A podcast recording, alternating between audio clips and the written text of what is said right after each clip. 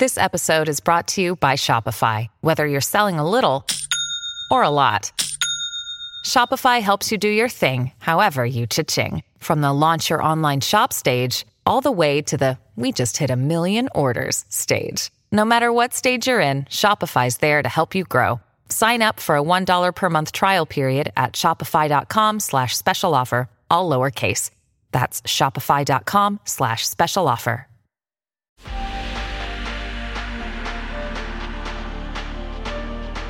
I videogiochi sono creature complesse e studiarne le origini è il modo migliore per comprenderli a fondo. Io sono Andrea Porta e con Storie di Videogame vi porto in viaggio con me alla scoperta di come sono nati i più grandi videogiochi di sempre, dei retroscena che li hanno portati a incredibili successi o alle volte a inaspettati declini.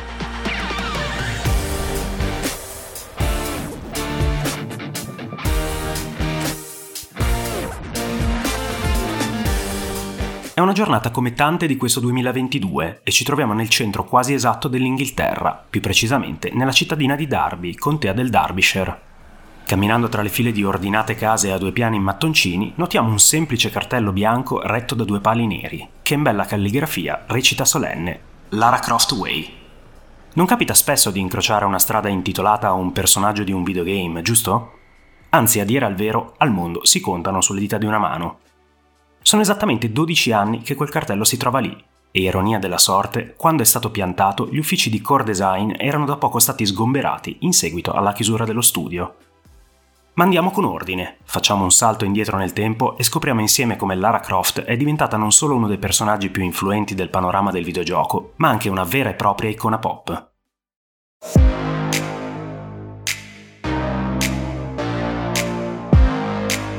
È il millenovecentonovantaquattro e ci troviamo ora alla periferia della cittadina di Derby. All'interno di una villa a due piani in stile vittoriano sorge il quartier generale di Core Design, fondata nel millenovecentottantotto e già responsabile di una lunghissima lista di videogame per Amiga, Atari e Commodore, e più di recente diventata uno dei principali partner di Sega. Da una parte è già molto conosciuta come una compagnia in grado di produrre giochi di buona qualità rispettando tempi e budget. Dall'altra rimane tutto sommato refrattaria a strutture rigide e ruoli ben inquadrati. È quel genere di attività dove tutti sanno fare un po' di tutto, e solo i più talentuosi e determinati rimangono a lungo, un modello molto diffuso in quegli anni ancora pionieristici nel settore del videogioco. Per quanto Core Design sia solida, il cofondatore Jeremy Heath-Smith sa bene che i tempi stanno per cambiare bruscamente e che l'assenza di un vero blockbuster nel suo catalogo potrebbe avere alla lunga un'influenza negativa sulla reputazione dello studio. L'era dei sedici bit sta volgendo al termine e il nuovo inizio porterà con sé tante opportunità quanti rischi per chi non saprà adeguarsi. Questa consapevolezza si concretizza nel settembre del millenovecentonovantaquattro, quando Jeremy partecipa a un viaggio organizzato da Sony, destinato solo all'elite dell'industria del videogame. Pochi eletti vedono per la prima volta in azione una nuova console denominata semplicemente PlayStation, presentata in persona dal suo ideatore Ken Kutaragi. Di ritorno da questo viaggio rivelatore, Heath-Smith fa organizzare in fretta e furia un company meeting in un golf club poco distante dagli uffici di Core. Dopo un breve discorso introduttivo, di fronte ai circa quarantacinque dipendenti, svela ciò che ha appena visto. Signore e signori, l'era dei sedici bit è finita. Sony sta per rivoluzionare l'industria del videogioco con la sua PlayStation. Quello che ho visto non lascia dubbi. Dobbiamo cambiare completamente il modo in cui ragioniamo. Di fronte a una platea di bocche aperte, Heath-Smith racconta nel dettaglio la demotecnica e, senza indugiare, prosegue. Quello di cui abbiamo bisogno adesso sono delle nuove idee. Qualunque cosa vi sia passata per la testa negli ultimi tempi, buttatela nel cestino. Prendete dei fogli bianchi, cominciate da capo e scriveteci qualcosa che possa funzionare in questa nuova era del videogioco.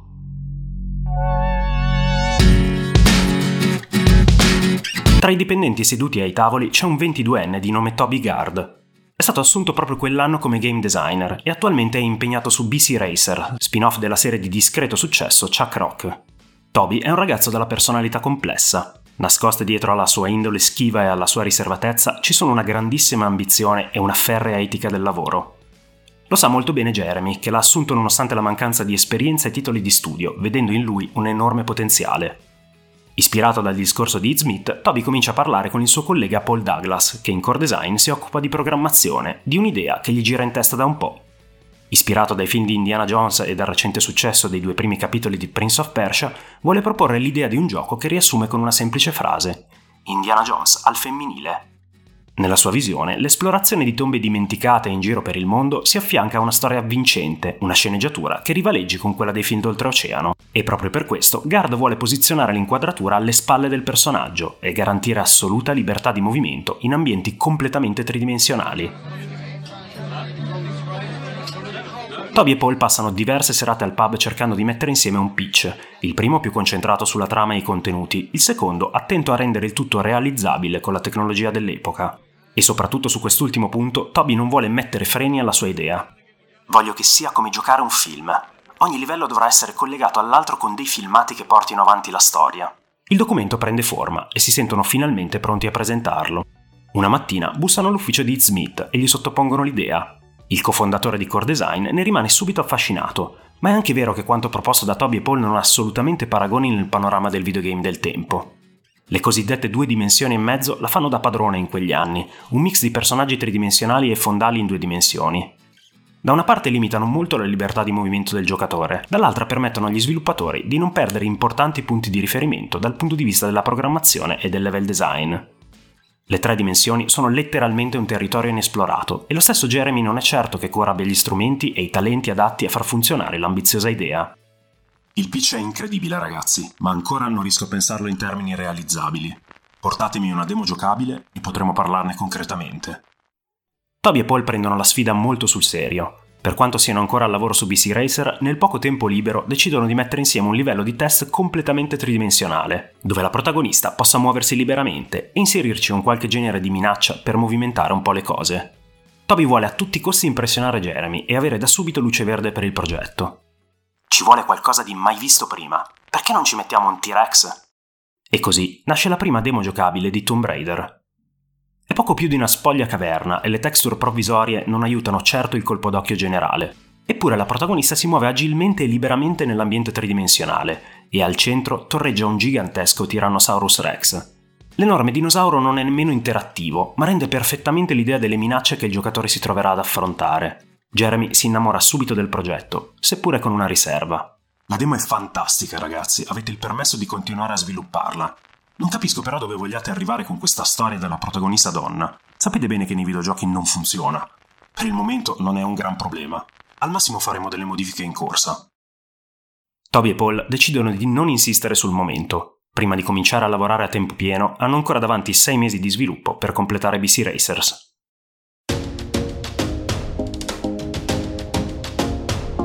A inizio millenovecentonovantacinque, in uno spazioso open space al piano terra del quartier generale di Core Design, prende forma il team di sviluppo di Tomb Raider, inizialmente formato da sole sei persone. I compiti si dividono molto velocemente. Toby cerca di trasmettere il più possibile la sua visione e si focalizza sul modellare la protagonista e sulle sue animazioni, mentre il resto della squadra si concentra su due obiettivi fondamentali. Da una parte, definire concretamente quante ambientazioni e quindi quanti livelli avrà il gioco. Dall'altra, creare un editor che permetta ai programmatori e ai level designer di lavorare efficacemente e in maniera razionale.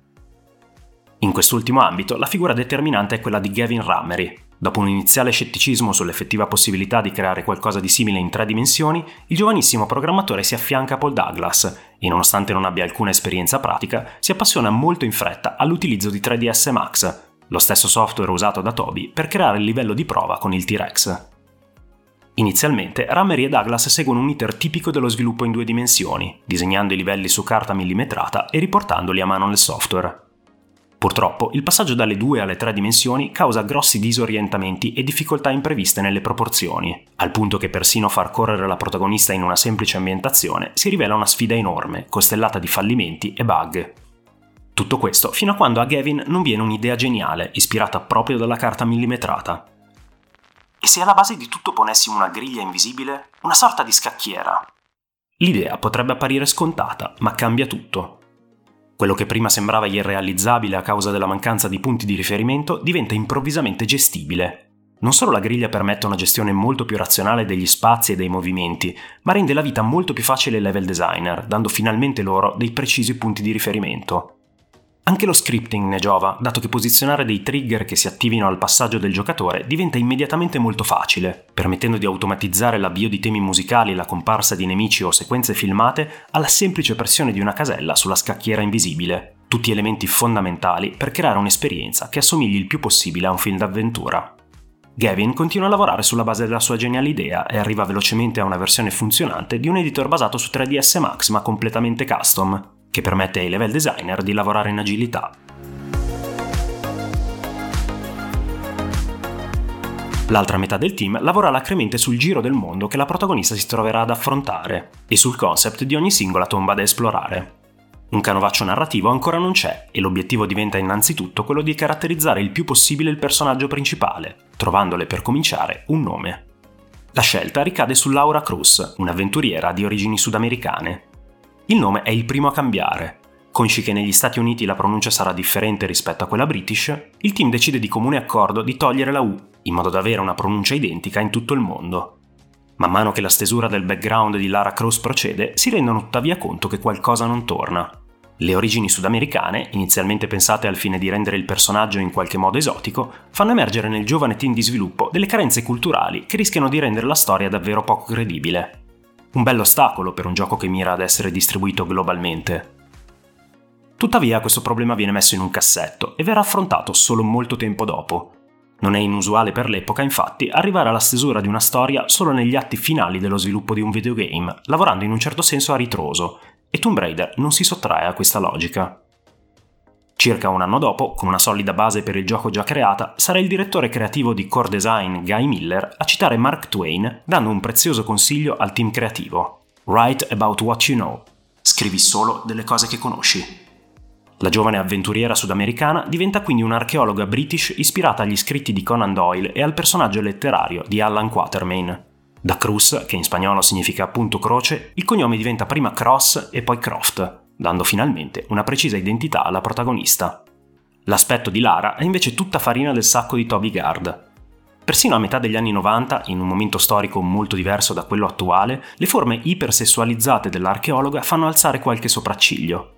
Ma Toby è assolutamente certo che il carattere glaciale dell'eroina la renderà affascinante e irraggiungibile. Una bellissima donna fatta per attrarre gli uomini che non ha assolutamente bisogno di una figura maschile al suo fianco. Un meraviglioso paradosso che, come ben sappiamo, riscuoterà simpatia a livello globale, tanto nel pubblico maschile quanto in quello femminile, ammorbidendo anche lo scetticismo iniziale di Heath-Smith. Hiring for your small business? If you're not looking for professionals on LinkedIn, you're looking in the wrong place. That's like looking for your car keys in a fish tank.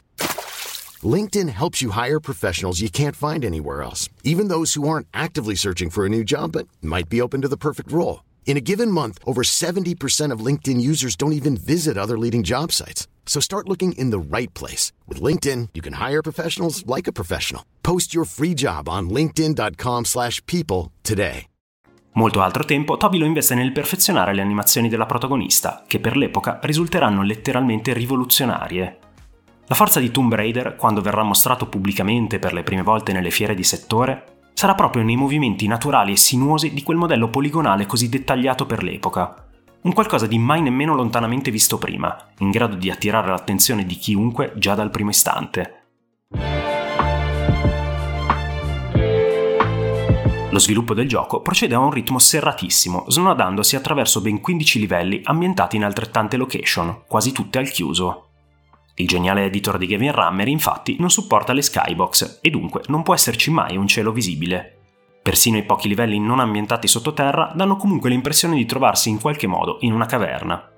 Ciononostante, i level designer danno il meglio di sé nel pescare un po' ovunque tra storia e mitologia, dando all'avventura di Lara una varietà incredibile e caratterizzando ogni livello al massimo, seppure con strumenti letteralmente di fortuna.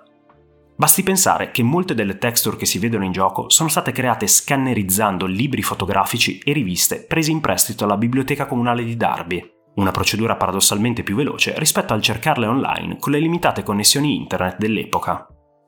Anche quando il team di sviluppo si allarga, le decisioni vengono prese sempre di comune accordo, al termine di lunghi meeting dove ognuno può dire la sua, a volte anche in maniera piuttosto accesa, ma sempre con passione e spirito di confronto. È proprio durante uno di questi incontri che a Gavin torna in mente il livello di prova presentato a Heath-Smith, e di colpo sbotta. Che fine ha fatto il T-Rex? Toby se n'era completamente dimenticato. E che ne so, io l'avevo inserito solamente per impressionare Heath-Smith. Troviamo un livello adatto e mettiamolo immediatamente in gioco. Deve essere un momento memorabile. Non è un caso che ancora oggi quello scontro nella Lost Valley sia considerato come uno dei passaggi più iconici della storia del videogame. Per quanto Toby Gard rimanga il padre del progetto, la sua non è una leadership assolutistica e lui stesso scenderà a grandi compromessi rispetto alle proprie idee originali. Un esempio interessante sono proprio i combattimenti contro i boss, che Toby desiderava inizialmente avessero una regia cinematografica, limitando la libertà del giocatore a favore dello spettacolo visivo. Oltre a rappresentare un enorme dispendio in termini di tempo per essere realizzata, questa soluzione finisce per non soddisfare il resto del team, e al termine di lunghe discussioni si opterà dunque per combattimenti sempre dinamici e il più possibile liberi. L'assenza di una vera e propria gerarchia e le soluzioni artigianali, unite all'esplorazione di tecnologie del tutto inesplorate, portano i membri del team ad aggiungere dettagli piccoli e grandi che finiscono per conferire a Tomb Raider caratteristiche uniche. A Toby Gard si devono moltissime idee geniali, come quella di inserire un livello di prova nel gioco ambientato nel maniero Croft, dove i giocatori possono impratichirsi con i controlli, e anche qualche easter egg come la mossa della verticale, nascosta tra i controlli e scopribile solo per puro caso.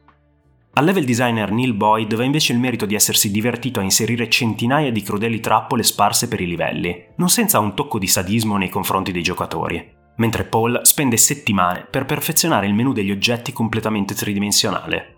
Sono letteralmente dei gesti d'amore nei confronti del gioco e del personaggio, elementi non strettamente fondamentali per l'esperienza, ma preziosi nell'insieme. Tomb Raider diventa ben presto l'argomento più chiacchierato negli uffici di Core Design. Chiunque lavori in azienda sa che internamente un team è al lavoro su un progetto innovativo, usando tecnologie mai viste prima. Qualche fortunato riesce persino a provare dei piccoli frammenti di gioco, e ben presto il telefono interno dei level designer comincia a squillare in maniera sempre più insistente, con i dipendenti di Core alla ricerca di consigli su come superare questo o quell'ostacolo. Arriveranno a staccarli quei telefoni, ben consci che il tempo a loro disposizione è veramente poco. L'accordo con Ed Smith prevedeva sin da subito una consegna entro il Natale del millenovecentonovantasei, ma quello che Gard e la sua squadra non sanno è che quella finestra temporale sta per ridursi. Intorno alla metà di luglio, Toby viene chiamato nell'ufficio di Ed Smith e si prepara a fornirgli uno dei consueti aggiornamenti sui progressi. Tuttavia, quando si accomoda di fronte al capo, quest'ultimo esordisce in una maniera del tutto inaspettata. Toby, sai bene che ho sempre protetto Tomb Raider da ogni pressione esterna, lasciandovi lavorare in assoluta tranquillità. Ora ho bisogno di qualcosa in cambio. Ho stretto un accordo con Sega per il Saturn. Il gioco uscirà in esclusiva temporale, ma dovrà essere consegnato sei settimane in anticipo. Toby si sente letteralmente mancare la terra sotto i piedi. La sceneggiatura è in fase di scrittura da parte di una new entry nel team, una ragazza ventunenne di nome Vicky Arnold, e conseguentemente le sequenze filmate sono ancora da completare. Della colonna sonora si sta occupando il compositore Nathan McCree, e di implementato in gioco ancora non c'è nulla. Non tutti i livelli sono completi e giocabili, l'ottimizzazione per Sega Saturn avrebbe richiesto altro tempo. Toby snocciola tutti questi problemi di fronte a Ed Smith, ma si rende ben presto conto che il no non è una risposta accettabile. I tre mesi che seguono mettono a durissima prova il team. C'è chi sceglie di dormire in ufficio e chi si porta il lavoro a casa. A sostenerli ci sono soprattutto i consensi che Tomb Raider sta già raccogliendo in tutto il mondo. Eidos Interactive, che ha acquisito Core Design nell'aprile del millenovecentonovantasei, ha già avviato un'imponente attività di marketing per il prodotto, in cui tutti sembrano credere moltissimo. Gli show estivi, tra cui E tre ed E C T S, fanno guadagnare a Lara Croft le prime pagine della stampa di settore, e questo dà al team l'energia di cui ha bisogno per portare a termine l'impresa. Pur di chiudere il progetto in tempo, Toby prende tuttavia alcune decisioni drastiche. Nell'ultimo weekend utile prima dell'invio della build finale a Sega si occupa lui stesso di inserire le musiche in gioco, non senza un profondo disappunto da parte del compositore Nathan McCree, che si dichiarerà per nulla soddisfatto del risultato finale. Altre idee di game designer e finiture di vario tipo vengono tagliate all'ultimo, è letteralmente un rush finale che non fa sconti. Nel frattempo la macchina del marketing è inarrestabile e punta tutto sul sex appeal di Lara, la cui immagine appare letteralmente ovunque. La campagna pubblicitaria di lancio è geniale e massiccia, e gli effetti superano di gran lunga le aspettative. Le previsioni di vendita iniziali, già piuttosto audaci, si attestano intorno alle centomila copie. Il sold out è istantaneo, e in tempi brevi il gioco vende oltre sette milioni e mezzo di unità, un successo letteralmente planetario. Fino all'ultimo, Toby Gard lavora instancabilmente sull'immagine di Lara. Dopo averne cesellato l'aspetto e aver speso infinite notti insonni nel perfezionarne i movimenti, continua a rivedere personalmente ogni singolo asset di marketing, ogni comparsata in pubblicità televisive e copertine di riviste, ma anche videoclip, francobolli, concerti. Chiunque abbia lavorato con lui lo ricorda come un genio enigmatico, nascosto dietro un paio di piccoli occhiali tondi, dotato di un senso dell'umorismo spesso incomprensibile, e con la tendenza a dare sempre risposte evasive alle domande dirette. Eppure un genio, per ammissione stessa di Smith, che per due anni l'ha supportato più o meno silenziosamente in tutte le sue scelte, convinto che in qualche modo l'estro avrebbe prevalso e il suo inarrestabile entusiasmo avrebbe compensato la mancanza di esperienza. E come tutti i geni introversi, anche Toby Gard non va per nulla d'accordo con il successo e con la perdita della totale libertà creativa. Vedere l'immagine della sua Lara ovunque non lo riempie d'orgoglio, ma di un crescente fastidio, a causa di uno sfruttamento commerciale che supera ogni immaginazione e che punta soprattutto sul sex appeal, ignorando i lati caratteriali del personaggio. Deciderà non solo di lasciare Core Design all'avvio dei lavori sul secondo capitolo, ma anche di rinunciare a un compenso monetario astronomico, oltre un milione di sterline, proveniente dalle royalties. A nulla serviranno i tentativi del resto del team e di Smith di convincerlo a rimanere, nelle ricche offerte che gli arriveranno da aziende concorrenti. Toby ha preso la sua decisione, e perfettamente in linea con il suo carattere, la porta fino in fondo, per quanto folle possa apparire. Dopo gli ultimi tre difficilissimi mesi in Core Design, durante i quali si rifiuta sostanzialmente di lavorare a Tomb Raider due, tornerà a fare progetti al pub con Paul Douglas e insieme apriranno una nuova società, Co-Founding Factor, la quale si occuperà del gioco di avventure piratesche Galleon, accolto con tiepidi consensi da critica e pubblico. Solo nel duemilacinque accetterà di tornare ad occuparsi di Lara come consulente per conto di Eidos, che nel frattempo avrà lasciato le cure del personaggio in mano allo sviluppatore statunitense Crystal Dynamics. Dal canto suo, nonostante gli alti e bassi, Lara Croft non perderà mai il suo appeal, arrivando al cinema in diverse incarnazioni, nessuna di particolare qualità, e rimanendo protagonista di una quantità incredibile di sequel, spin-off e reboot, senza contare le apparizioni letterarie, nei fumetti, nei parchi divertimento e nei giochi da tavolo. Vincerà diversi Guinness World Record, tra cui quelli per il maggior numero di copertine di riviste dedicate al videogioco e per il maggior numero di copie vendute per una protagonista femminile di un videogame. A partire dal duemilatredici è stata oggetto di un completo reboot che ne ha modificato non poco le caratteristiche fisiche, rendendola più adatta ai nostri tempi, con fortune tutto sommato alterne. La verità è che nell'immaginario collettivo la Lara Croft di Toby Gard rimane in un certo senso intoccabile, e di questo il suo padre spirituale, sparito dai radar da ormai diversi anni, potrebbe ancora oggi dirsi contento. Lara Croft è la perfetta rappresentazione del suo tempo, un'idea e un'icona ancor prima che un prodotto, frutto della pura forza dell'immaginazione, figlia di un metodo di sviluppo totalmente destrutturato, oggi quasi impensabile in un'industria le cui regole sono completamente cambiate. Allo stesso tempo, Lara Croft è stata in parte causa proprio di quei cambiamenti. Il suo inarrestabile successo commerciale ha contribuito a sdoganare il videogioco come fucina dalla quale possono nascere personaggi epocali, in grado non solo di generare miliardi di introiti in royalties di varia forma, ma anche di sopravvivere alle generazioni e all'evoluzione culturale e sociale. Non è assolutamente un caso che oggi quella via nel centro di Derby porti proprio il suo nome e non quello della serie di videogame. E così si conclude anche la terza puntata di Storie di Videogame. Vi ringrazio come sempre per l'ascolto e vi invito a seguire il podcast se quello che faccio vi sta piacendo. Se invece volete darmi pareri, suggerimenti o titoli di videogiochi e saghe che vorreste vedere trattati in futuro, mi trovate su Instagram come Storie di Videogame, oppure potete scrivermi per email all'indirizzo storie di videogame podcast chiocciola gmail punto com. Alla prossima puntata! Vacanze in Sicilia o in Sardegna? Con i traghetti G N V porti tutto quello che vuoi, ti rilassi fino a destinazione e se prenoti entro il quattordici maggio, posto ponti a partire da trentatré euro. Non c'è modo migliore per andare in vacanza. Scopri i dettagli su g n v punto i t. Offerta valida sulle linee Napoli-Palermo e Genova-Olbia. diecimila posti disponibili.